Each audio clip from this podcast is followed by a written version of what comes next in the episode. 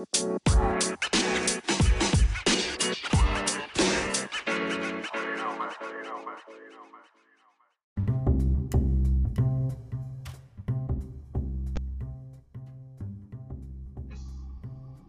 ーブラジオは大阪より発信中。パーソナリティは私、シュンがお届けしてまいります。はい、というわけで、マーブラジオ第37回となります。第37回の今回は、ミュージックアーティストの藤井風さんについてご紹介していきたいと思います。第36回、えー前回のマーブラジオに関しては、えーリーボックのシューズですね、クラブ C をご紹介してまいりましたが、えー皆さん、えご興味持たれましたでしょうか、え僕もですね、前回の、え収録が終わった後に、えリーボックのクラブ C 履いて、え少しね、外出したりもしたんですけれども、あのやはり、えー前回もご紹介した通り、非常にいいスニーカーになっておりますので、まだね、あの興味ある方はぜひぜひ、えー履いてみたりとかしてね、あの感想をお聞きさせていただければなと思ったりもしています。あの本当にね、変なスニーカー、変なスニーカーって言ったらあれですけど、あの変にソールが分厚いスニーカーとかね、あの比べても非常にね、履きやすい靴、ああいうフラットな感じの靴の中でも随一の履きやすさ、えーだなと本当に思っておりますので、またぜひぜひ、えークラブ C ご興味持たれた方は前回のマブラジオも聞いてください。そして、第37回、えー今回はですね、ジョイス・ライスという方も、えー前回、前の回でですね、マブラジオで、えーアーティストをご紹介しましたが、えー今回は藤井風さんというですね、あの日本の J-POP のアーティストの方をご紹介していきたいと思います。まあ、ご紹介というか、テーマに、進行していきたいと思います。Spotify、Apple Podcast などで配信されております。YouTube でお聞きの方に関しては、チャンネルの登録ボタン、動画の高評価ボタン、グッドボタンを押していただいて、えーぜひぜひ、えー応援をよろしくお願いいたします。Apple Podcast、Spotify でお聞きの方は、チャンネルのフォローボタンを押していただいて、そちらもですね、非常に励みになりますので、えー応援をよろしくお願いいたします。はい。というわけで、改めまして、第37回マーブラジオの今回は、えー音楽アーティストの藤井風さんについてご紹介していきたいと思います。その藤井風さんなんですけれども、えー今回ご紹介しようとした、えーきっかけから、え話しさせていただきますとですね、もともと一発目のアルバム、えーをリリースされた時からですね、えーまあ、本人の、えーことを非常にあの知っていたんですけれども、Help Ever Heart Help Ever Heart Heart Never っていう、えーアルバムが、えー2020年にですね、去年ですね、に、えーリリースされた時に、えーもうそこから結構、えーすごいいいアーティストが出てきたなという印象だったんですけれども、まあ、その時は、えーそこまであの本人のことについてあの周りはね結構好きっていう人人方僕ももちろん、えーその当時はですねすごい好きだったんですはあるんですけど、えそこまでなんていうんだろうハマるっていうのもなくて、えーまあ一回聴いていい曲だなっていう風な感じでこううんうんような、えー感じというか、えー心残りの感じだったんですけれども、えーつい最近ですね、あの、ホンダのベゼルという車がフルモデルチェンジされて、えその車の、えあれはローンチなのかな、えワールドプレミアムのような形で、え公開されたんですけれども、と同時にですね、えそのホンダ、えフルモデルチェンジしたベゼルの、えー CM ソングを、え書き下ろしたのがこの藤井風さん。ということも、えーあってですねあの非常にその曲が、えーくてですねもともと結構こう2020年に、ね、アルバムが出た後から、まあ、どんどんどんどん曲のクオリティも、えーなんか枯渇することなく、えーぐいぐいとですね勢いを伸ばしていたさなかに、えーこういったベゼルっていうねあの非常に大きなタイミングホンダのベゼルの CM ソングが決まるっていうこういう、えー大きなタイミングでですねあの非常にいい曲がリリースされまして、もともと好きだったに加えてですね、そういった、えー、活動も、えー、すごい個人的には目立ってきているなといった感じがありましたので、今回は、えー、マーブラジオでぜひご紹介させていただきたいなと思って、えー、藤井風さんをご紹介していきたいと思います。まあ、その他にもですね、非常に、えー、彼のあのすごい心に残ったというか、すごいなんだろう、メモリアルだったような、えー、ことも結構ありましたので、まあ、そういったこともね、あのご紹介、今回できて、えー、させていただけたらなと思います。藤井風さん、えー、1997年ということでですね、まさかの、えー、僕より年下、えー、ということで、現在23歳のいわばシンガーソングライターとされている方なんですね。で、これ僕調べていて結構あの意外だったんですけど、身長も181センチあるんですね。あんまりあの音楽には関係ないのかもしれないですけど、身長も結構大きくて、えー、僕が、えー、このこの後のね、あの話で、えー、結構あの、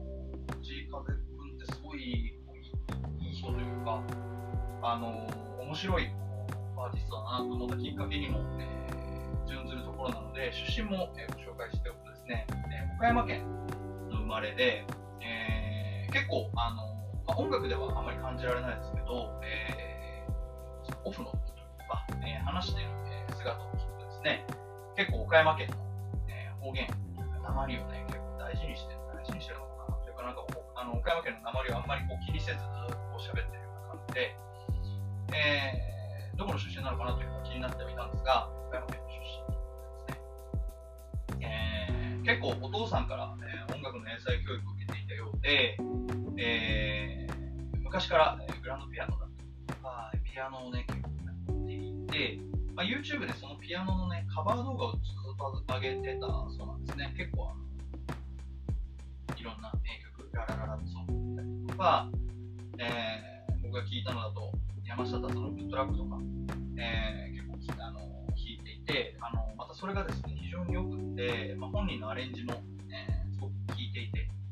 えー、すごいいいんですけど、そこから、え目が、目が出てるっていうかあれなんですけど、あのそこからすごくこう、ぐっと、ね、世間の目を浴びるようになりですね、えー、2008年、2010年から、えー、音楽を、えー、始めると、ね、こういった芸能界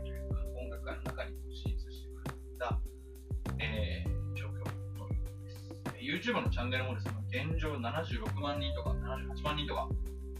チャンネル登録者数もいて、あのー、まあ、非常にね、あの今っぽいというか、あのー、YouTube から出てくるっていうのはね、えー、すごい現代っぽい売れ方だなと、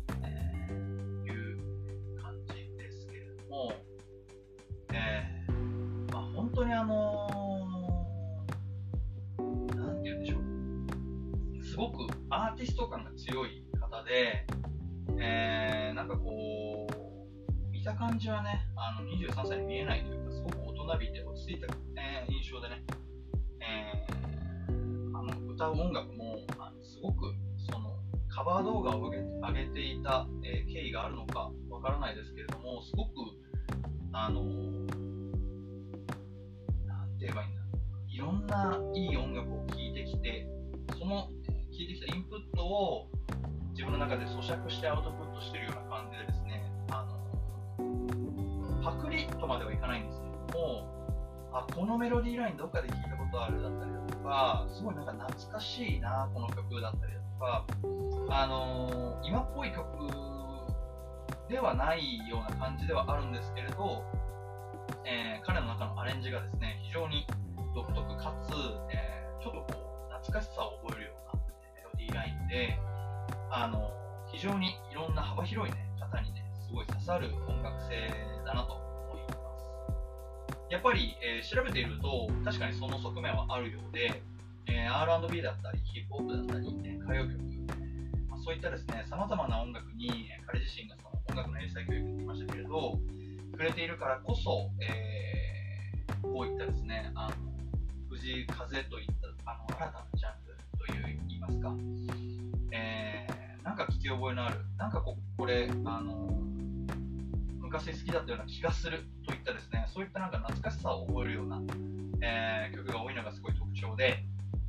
まあ、僕も、えー、そういった音楽をですね、あの聴いていると非常に、えー、その懐かしさだったりとか、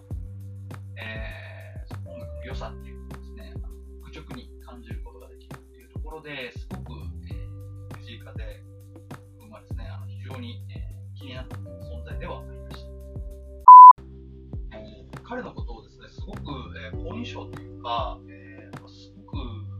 あの好きだなと思ったタイミングが2回ありまして、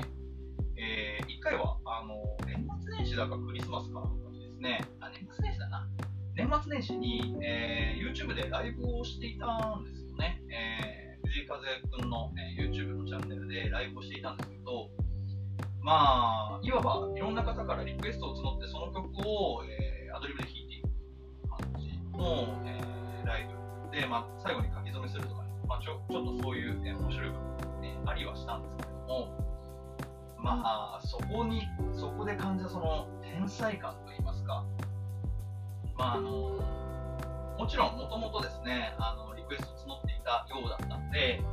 えー、そのリクエストを、えー、反映させた、まあ、ライブ内容ではあったんですけれども、まあ、もちろんライブですので、コメントを読み上げるじゃないですか。えー、まあ、そういったね、あのコメントを読み上げて、そのコメントに書いてあった音楽そのまま弾いていくっていう感じに途中からなっていて、まあ、あの、ごめんなさい、歌詞覚えてないです。とか本人は言ってたんですけれども、あのメロディーラインはしっかり覚えていて、頭の中に入っている感じでね、あの、それがすごいなと思って、まあ、もちろん僕も、えー、これだけ音楽の話をですね、マーブラジオでするぐらいですから、音楽は、え非常に聴く方ではあると思うんですけれども、えー、ただ聴くのと、えー、ピアノで弾くっていうのはね、全然違うものなので、あのそれは本当にすごいなと思って、ああ、山下達郎のグッドラックねとか言って、グッドラック急に引き出すとか、m-flo のなんとかなんとか、 m-flo の come again でとか言って、 m-flo をね、急にあのピアノで弾き出すっていうのは、あのなかなかあの、なんていうんですか、凡人じゃできない、まあ当たり前ですけどね、えー、なかなかその普通の人じゃできないなというですね、印象を持ちまして、まあそこからぐっと藤井風君のことをですね、非常にこう、一目置くというと、ちょっと上から目線になってしまいますけれども、あのすごくこう、天才だなというか、あのビシビシ感じる天才感をですね、そのライブの1時間とか1時間半ぐらいの時間の中にすごい感じてですね、えー、まあ、その年末年始を超えてからすごいです、ね、藤井風君のことをあの聞くようになったんですけれどもですね、あのヘルプハあのさっき言ったヘルプエバーハートネバーっていう、えー、新しい一番最初のアルバムが、え、2020年の結構最初の方に出てはいたんですけれども、まあ、その年末年始の、え、そういったこともあって、まあ、そこからすごく、えー、藤風をと聞こうというか、聞かないとなという感覚に、えー、なりましたね。藤井風で旅路。はい。えー、現状一番最初の、最新の曲になるのかな。えー、藤井風、えー、今回ご紹介させていただいている藤井風さんの、えー、現状最新曲ということで、旅路という曲をご紹介させていただきます。えーまあ、この曲、あのー、まあ、今、なんでしょう、その、すごいどんどんね、あのー、良くなってきてるっていうニュアンスの話もしたんですけれども、まあ、現状、その藤井風さんがですね、あの持ちうる音楽の良さというか、あのどんどんどんどん右肩上がりに音楽がこう良くなっていってるような感じが正直あってですね、まあ、その中で、ね、この旅路という曲はですね、非常に真骨頂というか、あの藤井風君のね、良さをあの前面に押し出したような、ね、曲で、まあ、えー、彼の曲結構なんていうんですかね、死生観というか、えー、結構死とか生きるとか、そういったこう命みたいな話の、えー、オマージュというか、えー、ユーモアというか、えー、えー、なんて言うんでしたっけね、まあ、そういったですね、比喩、えー、が多くて、えまあ、その今回のこの旅路というのはですね、まあ、ただの旅ではなく、まあ、その旅を人生としてね、置き換えた時にっていう話だったりもするところもあったりして、まあ、非常に、えーまあ、藤井風くんの良さが、えー、出てるような、えー、曲になります。で、あの、ホンダのベゼルの曲も、えー、一番最後にね、あの最新でね、えー、来月の頭ぐらいに出るそうなんですけれども、えー、その曲のなんかもブリッジじゃないですけど、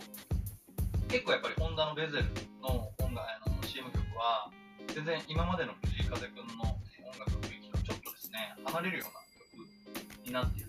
印象を受けて、えー、まあ、それは、えー、すごくいい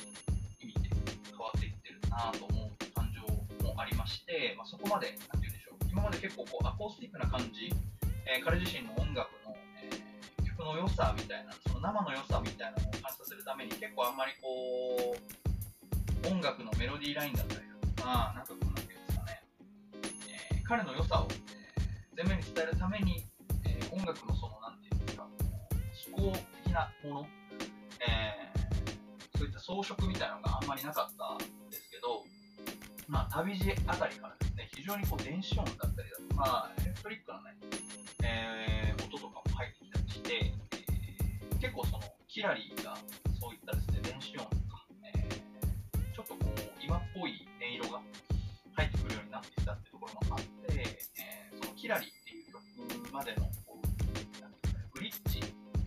今までのアコースティックな感じから、えそういったちょっとこう無機質な音、えー、のブリッジのような曲になってるなと今思うと、え感じまして、まあ、この旅路、えー、Spotify でも、えー、トップチャートに入ってる、えー、藤井風くんの中でも一番再生されてる今、えー、になってますけれども、まあ、その、えー、裏付けとしてはですね、そういった、えー、どんどんどんどんこう新しいことにチャレンジしていって、え、どんどんどんどんですね、あの皮がむ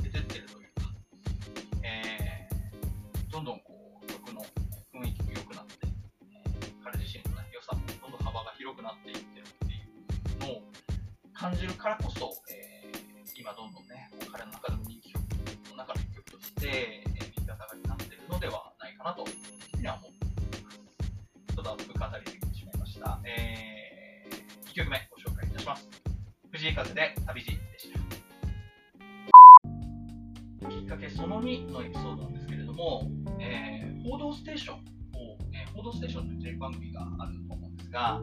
え報道ステーションを見ていた時にですね、えー、彼の母校に行くというですね、ちょっとちょっとしたドキュメンタリーみたいなのをやっていたんですね。あの卒業シーズンに、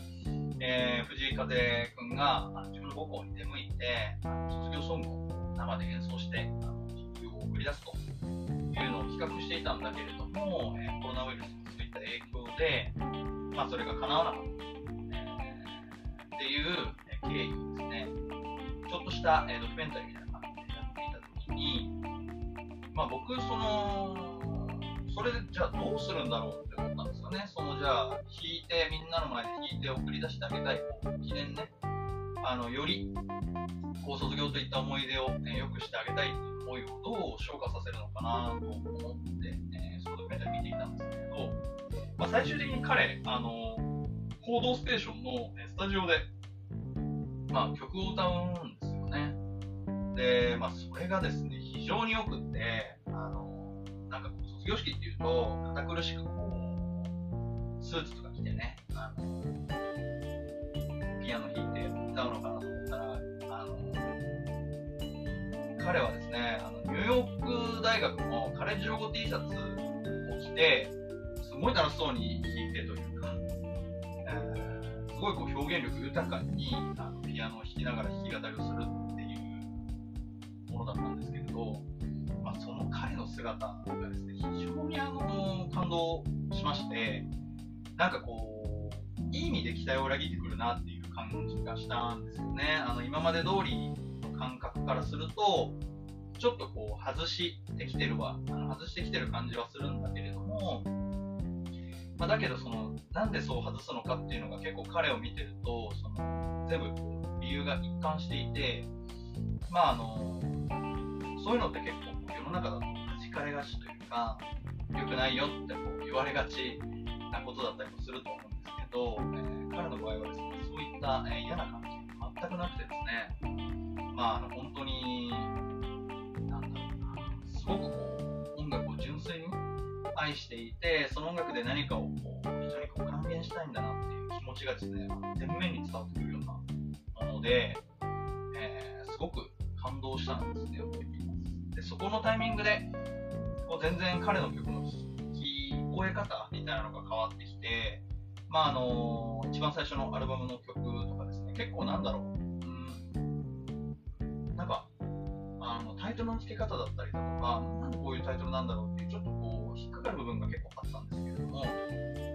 なんか、こうその、あの報道ステーションの彼の姿を見てからですね、すごい素直に、ね、彼の曲を受け取れるようになって、あのまあ、この旅路、先ほど紹介した旅路もありますけど、旅路からこうどういうふうにですね、彼が、えー、曲の感じが変わっていくのかなっていうのがすごい気になった瞬間でもありました。今回はですね、あのホンダの、えベーゼルが、モデルチェンジしたことによって、そのワールドプレミアで、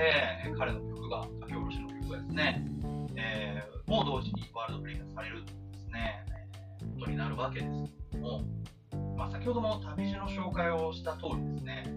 あの今回この、えー、ワールドプレミアされた曲の名前、キラリという曲なんですけれども、やはり、えー、彼のですね、あの良さっていうのはどんどん良くなってるというか、幅が広がってるなと、えー、先ほども言いましたけれども、まあ、その通りの、えー、曲になっています。えー、ホンダのですね、ベゼルの公式サイトに行くと、えー、彼の曲1番だけ聴けるんですけれども、まああの、なんて言うんだろう、あのすごく若い子が聴いてもいいなって思えるようなメロディーラインだったり、えー、楽器の音の使い方だったりだとかもしますし、えー、逆に言うとですね、あの昔の歌謡曲が好きだったような、結構こう、なんて言うんだろう、今はもう年配になっちゃったような、なっているような方でも、この曲いいねって思えるような、こう幅広い年代に愛されるような、え音楽のですね、バランス感覚で、かつそこに、えー、今っぽいですね、その電子音というか、まあ、そこまで嫌なほど入ってはいないんですけれども、今までのこうアコースティックな雰囲気からちょっとこう脱皮してるような、えー、感じのメロディーが入ってまして、まあ、そこのバランス感覚が非常に類まれというか、えー、今まで聴いてる中でもダントツにですね、いいものになっていると、ね、個人的に思っています。えー、まあ、このベゼルのね、まあ、フルモデルチェンジしたその雰囲気のもちろん合ってますし、えー、まあ、すごくその全体的なね、そのベゼルのキャンペーンにも合ってるような、まあ、書き下ろしっていうのもあるので、えー、合ってる曲にもなっておりますし、まあ、非常にリリースが楽しみといった、え、ものになってます。一回ですね、あの自分の車の中であの YouTube というか、そのベゼルの公式サイト開いて、Bluetooth でかけたんですけど、まあ、非常にその車のね、あの運転してるその感覚に合うというか、まあ、ホンダのベゼルは今までいろいろ Suchmos だったり、 Vaundy だったり、えー、いろんなアーティストを、ね、CM ソングに使ってきて、まあ、おしゃれな CM っていう代表格みたいなね、えー、感じのものでになってますけれども、まあ、今回、えー、CM アーティストね、藤井風にするっていうところで、まあ、非常にそこのマッチングは良かったんじゃないかなと僕は、えー、この曲ですね、初めて聴いた時にすごく強く思いました。えー、この「キラリ」という曲は、えー、5月3日、えー、今年の5月3日なので、え今日が4月の25日なので、あと1週間後ですね。え1週間後に、え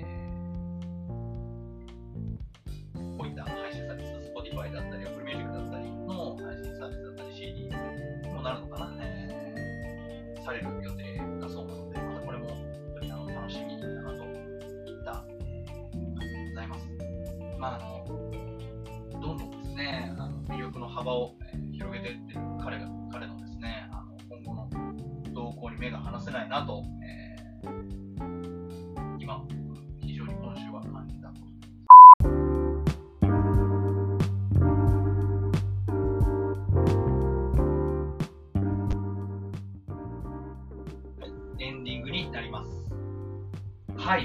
けで、えー、マーブラジオ第37回の今回は、えー、ミュージックシンガーソングライターですね、藤井風くん、藤井風さんについてご紹介してまいりました。えー、いかがだったでしょうか、えー、ホンダのあのベゼルのサイトでですね、先ほどご紹介したキラリという曲は、えー、1番だけではあるんですけれども、えー、聴けるようになっておりますので、ぜひですね、えー、今回のこのラジオを聴いて、あの概要欄に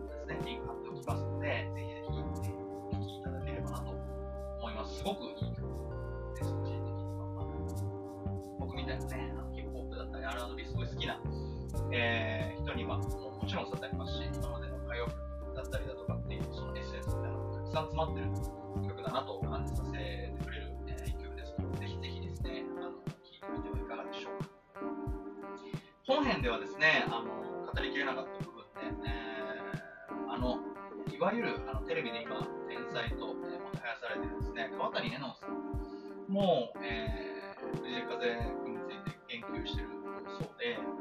まあ、宇多田ヒカル以来の和製 R&B を歌う人間が出てきたと言ってるそうで、まあ、非常にその言葉がですね、あのスンと心に落ちてきたというか、まああの先ほども言いましたけれども、えー、結構歌謡曲、R&B、ヒップホップ、ね、そういったいろんな曲のアーカイブの曲がですね、非常に彼の中に入っていて、まあ、その、えー、そういったいろんな曲を弾けて、えー、知ってるからこそ、え彼の新曲にどんどんどんどんそれが反映されているといった、えルーティンを、え非常に彼の曲から感じますし、まあ、その川谷絵音さんが言ったですね、あの宇多田ヒカル以来の、ね、まあ、セア R&B を歌う人間っていうのはですね、非常に、えー、分かりやすく、一言で彼の魅力をですね、説明できてるなと感じた部分でもあります。そして、まあ、やはり自分の周りでもですね、藤井風くんの名前結構聞くようになったのも事実ですね。あのー、なんだろう、こういった J-POP のアーティストっていうのは結構僕の周りだとあまり語られないというかですね、えー、どうなの？いいの？みたいな話って結構洋楽だったりとか、海外のアーティストの話をするっていうのは結構僕の周りは多いんですけれども、そういったですね、あの海外好き、えー、洋楽好きみたいなのにも、方々にもですね、非常にこう深く刺さってるなというのが藤井風くんの魅力でもありますし、自分の周りでもすごく感じる、えー、彼のね、あの幅の広がり方なんではないでしょうか。まあ本当にあの、5月3日にですね、キラリという新曲も出ることですし、まあその、えー、今後の活動が非常に、えー、気になるところではあります。えー、今年も別には何個か出るそうなので、またそういったですね、えライブにも、えまあこういったご時世なのでなかなか難しいところではあるんですけれども、ぜひ、え彼もね、あのまだ生で見たことがないので、あのライブだったりだとか、フェスだったりとか、そういった機会でですね、え彼の生歌、えはすごい聴いてみたいなと、えー、個人的には思っています。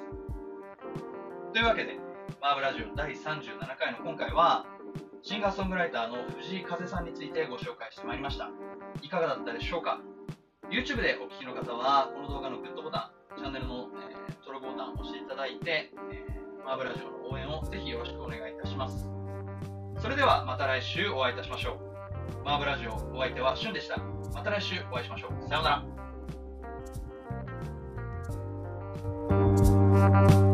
ら。